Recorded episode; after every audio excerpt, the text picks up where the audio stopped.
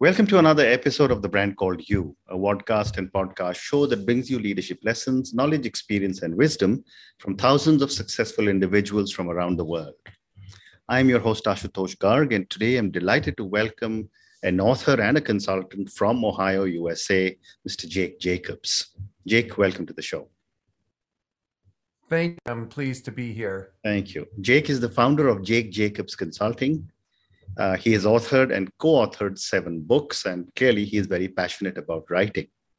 So, Jake, today we'll talk about your consulting and we'll talk about your books. Let's start with uh, Jake Jacobs Consulting. Tell me about this venture and the areas that you normally work in. Sure. Um, I, I, work uh, primarily with what I describe as people leading change work in organizations mm-hmm who are frustrated that the results that they're achieving mm-hmm. are too slow, uh, too hard, or too often disappointing because they don't achieve uh, the goals that they set mm-hmm. out to achieve. Hmm. So my work uh, cuts across all kinds of industries. I've I've worked in uh, uh, pharmaceuticals, I've mm-hmm. worked in finance, I've worked in manufacturing, I've worked mm-hmm. in service industries and retail, um, and also um, all kinds of organizations in terms of uh, communities and governments mm-hmm. and corporations around the world. Mm-hmm. Wonderful. And you say that you have uh, worked uh, with over 210,000 people in 61 industries. Now, that's a huge number of people. How do you manage such amazing diversity of skill sets?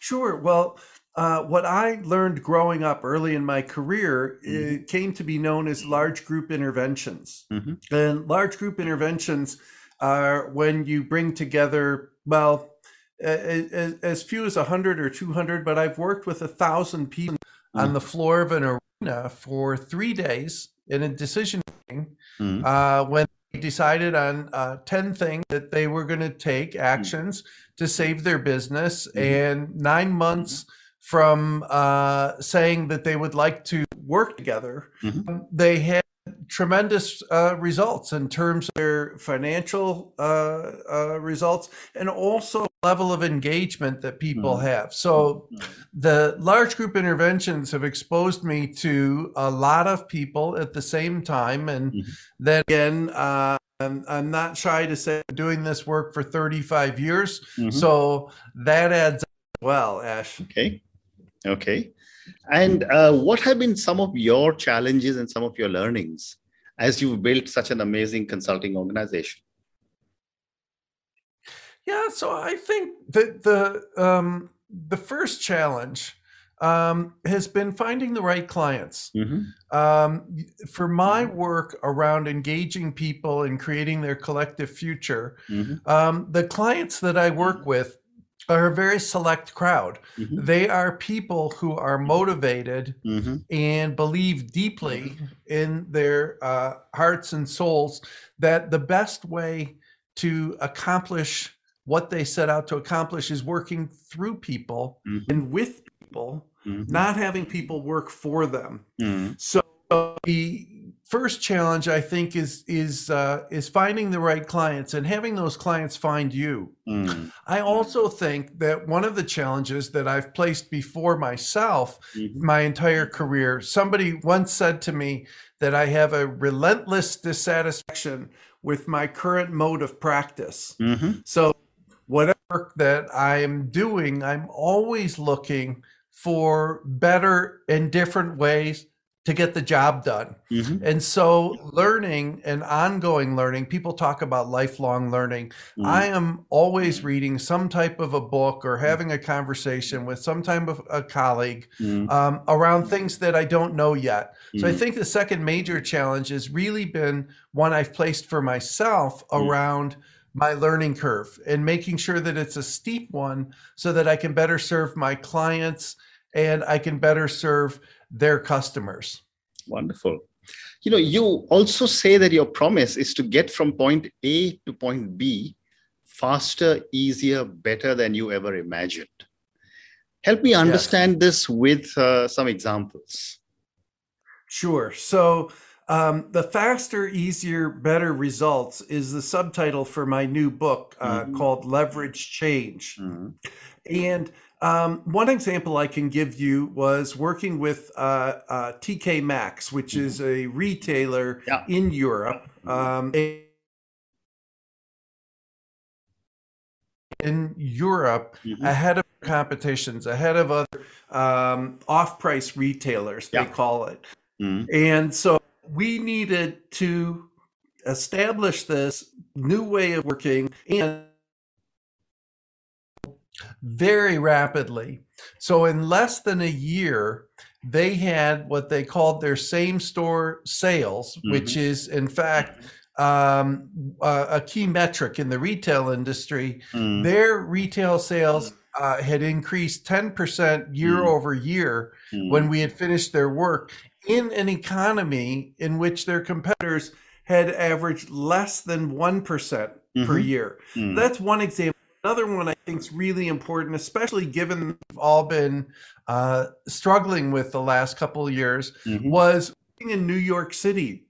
Um, this was back all the way into the early 90s. Mm-hmm. There was a pending pandemic around tuberculosis Correct. in New York City. And if they didn't get on top soon enough, they had multi drug resistant strains, which mm-hmm. meant that people were getting their regular medication and that strain mm. would become immune to the antibiotics that they were being given. Mm-hmm. And so, very rapidly, we needed to be able to stop this spread of tuberculosis in its tracks. Mm-hmm. And what we did again in less than a year was we got five city agencies to collaborate with each other mm-hmm. to work together in ways they never had before mm-hmm. and be able to establish common mm-hmm. protocol and common protocols so that the um, people who were ill were getting their medication regularly and I'm I'm proud to say that there's been an 85% year over year decline mm-hmm. in the incidence of tuberculosis cases in the city of New York. Mm-hmm.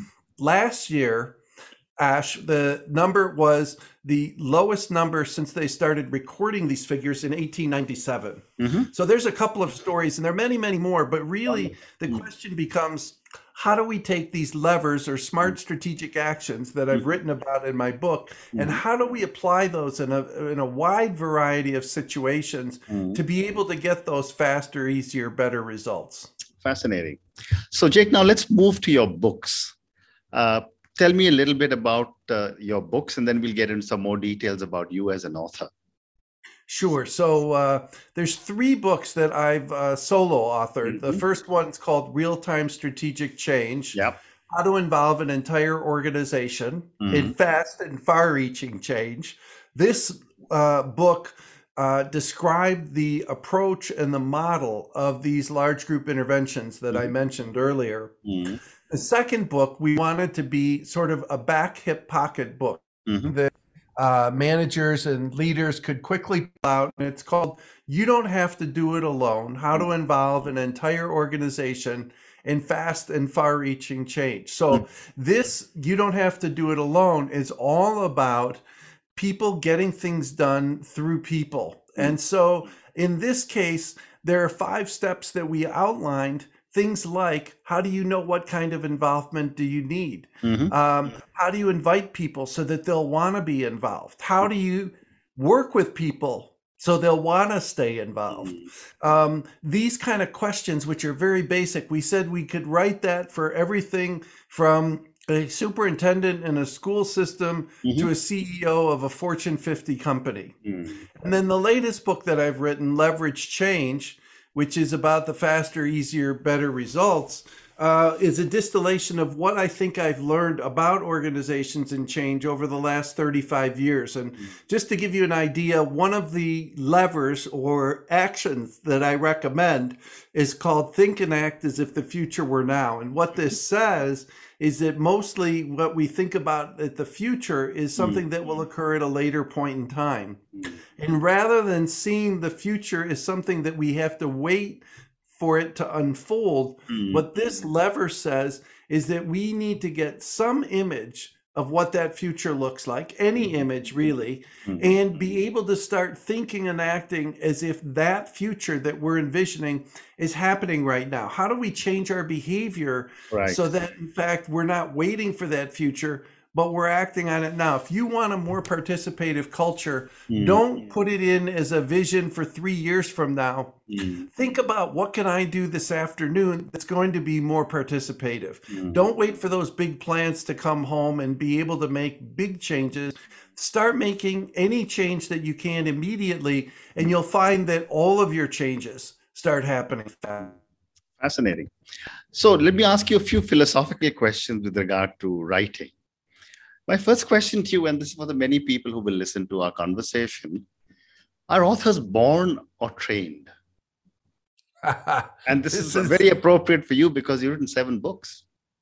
Right. This is the nature and nurture question. Yeah. And and I, I would say anybody who really wants to write a book that mm. has a message that they want to share with the world is capable of doing so. Mm. Now, is that something well i'm born i'm born with this interest in writing and sharing my message and maybe to some extent true some people um, i learn a lot through writing so the writing teaches me as well as me teaching others mm. so from that standpoint if you're interested in doing that in your career mm. then i suppose there's a bit of it that you're born with but mm. then i think mm. really anybody can learn to write Correct. if they're passionate Correct. enough about it. Mm. And there's some level of dedication, some level really of um, forgiveness.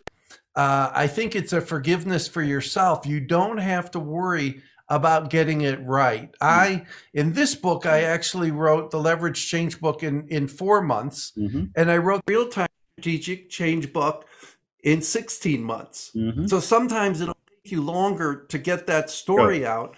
But I found that I've been committed to this since uh, I started. I wrote the very first article for a journal. I was 24 years old. Mm-hmm. So I've always loved the writing. And I would say to your listeners, about, mm-hmm. then need to get started and get started with forgiveness for themselves. They don't have to get it right the first time or the mm. second time or even the third time. But what they need to do is put the time in and get better each time that they work on it. Wonderful. And do you have a fixed schedule when you write or is it whenever you feel like? Yeah, so so this last book I took time off from my practice and I wrote. And I probably wrote from nine until four. And wow. at four o'clock, I have a big black Labrador dog mm-hmm. whose name is Theo. Mm-hmm. And he's used to going to a great big half mile long field mm-hmm. and running free in the afternoon. So he's actually in my home office, asleep now. Mm. 4 p.m. where I am yet. Okay. But when that clock rolls around, he comes up and he gives me a look and he starts to nudge me and he knows it's time to go. Absolutely. So I found that around four or 5 mm. was a great for me to do some reflecting on the writing that I'd done that mm-hmm. day mm-hmm. and what I wanted to accomplish the next day. So mm-hmm. I guess in that sense, I did have some routine to my writing, but I think for your listeners, it's really knowing when is it that you feel that you feel like it's a good time for you to sit down and put mm-hmm. thoughts to to paper or, or fingers to keyboard to be able to do the that works for you. Mm, very interesting. And do you, as a writer, face writer's block? Hmm. Well, this last book, Ash, I, I wrote one chapter, in, which was remarkable. My life partner, I told this to me, and she said to me, Well, you're just writing what you know. So why is that special? Mm-hmm. And I thought, Well, to write a chapter in two days is the definition of special. Uh, I find that if I um stuck in some way in what mm. I'm trying to write about, I reach out for help. Mm-hmm. So I reach out to colleagues, I reach out to clients, conversations about real work that they're doing in the real world. And that typically unhooks me. That gives me more ideas and more thoughts about what's going to matter to my readers mm. because these people, my clients, my colleagues, people that they represent are my readers. And mm-hmm. so I want to these real conversations amidst the process has mm. been a mm. really helpful way mm. for me to make sure that I'm writing for them instead of writing for me. Mm, very interesting. So, Jake, I have time for two more questions for you. Uh, my next question is uh, again for a lot of young people what makes a good story? Great. I think an honest, authentic, and vulnerable one. Mm-hmm. So there are stories stories in the leverage change book mm-hmm. and these are these are all real stories uh, with real people and so i think that that folks are drawn to the authenticity of the stories that I share. And mm. there's sometimes for me, sometimes for the clients, mm. but there's a realness mm-hmm. to the story where people can relate to it. They can say, Yes, in fact, I've had the issue, I've had a direct report that's been difficult for me to work with. Mm-hmm. And the question is, how can I help them help me better? And are ones that everyday people wrestle with all the time. Mm. And so I think a good story has to be one that's relatable. Mm. It has to be one that people can see them mm. and be recognizing that they've had similar issues. That's a story that I'm interested in listening to. Those are lessons that I'm interested in learning. Hmm. Very interesting. And my last question to you, Jake, and again, this is for the many, many people who will listen to our conversation based on your amazing journey as a consultant, uh, where you are actually working on faster, easier, better, and uh, based on all your experience and uh, your of, of writing seven books, what would you say are three lessons you think our viewers and listeners should take away from our conversation? Great. So, um, is a main message that's in all of the books. Mm-hmm. It's in all of my writing, which is if you want mm-hmm. effective, sustainable change in an mm-hmm. organization, yeah. you must engage people in that organization in creating yeah. their collective future. Yeah. This is not yeah. something that can be dictated. You can't tell people. It doesn't mm. matter how passionate you are as a leader. Mm. You've got to draw circles that include people mm. in creating that future. So that's number one. Mm. Number two, where you're passionate. Mm-hmm.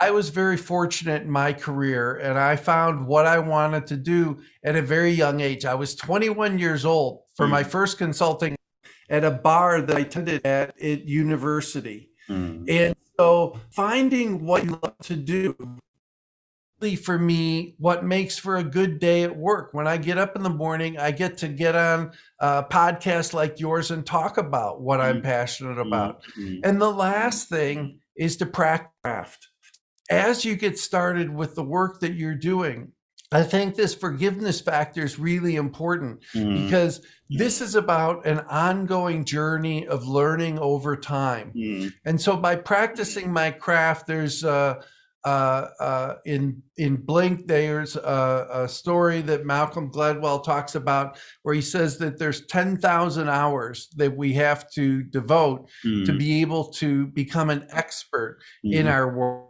truth. I don't know whether 10,000 is the right number yeah, or not, yeah but I know that you need to step back and really work at what it is that you're trying to get better at mm. and do that every day and in every way and ask people for help. Help. I squeeze a fourth one in, which is ask people for help. Mm. That's what they're for. Their colleagues or mentors or mentees yeah. that you can learn from others. And so being open to the possibility, mm. but it is that else has to teach you, I'm going to squeeze in as a fourth one. Wonderful, wonderful. Jake, on that note, uh, and the four lessons you've just given to all our viewers and listeners, thank you so much for speaking to me. Thank you for talking to me about your amazing journey uh, as a consultant, where you talk about faster, easier, better. Thank you for talking to me about your books, and I can see your books behind you. Uh, real time strategic yeah. change and leverage change. I can see them behind you. Uh, thank you for speaking to me about what goes into uh, making a good author and what goes into writing a good story, as well as your own schedule. Finally, thank you for speaking to me again, and good luck to you. Thank you so much. It's been a delight to join you, and uh, and I think what you've created with your listeners and your podcast is is something to be admired. So I consider it a great gift to join you in this journey. Thank you so much. Thank you for listening to the brand called You Videocast and Podcast, a platform that brings you knowledge, experience, and wisdom of hundreds of successful individuals from around the world. Do visit our website www.tbcy.in to watch and listen to the stories of many more individuals. You can also follow us on YouTube, Facebook, Instagram, and Twitter. Just search for the brand called You.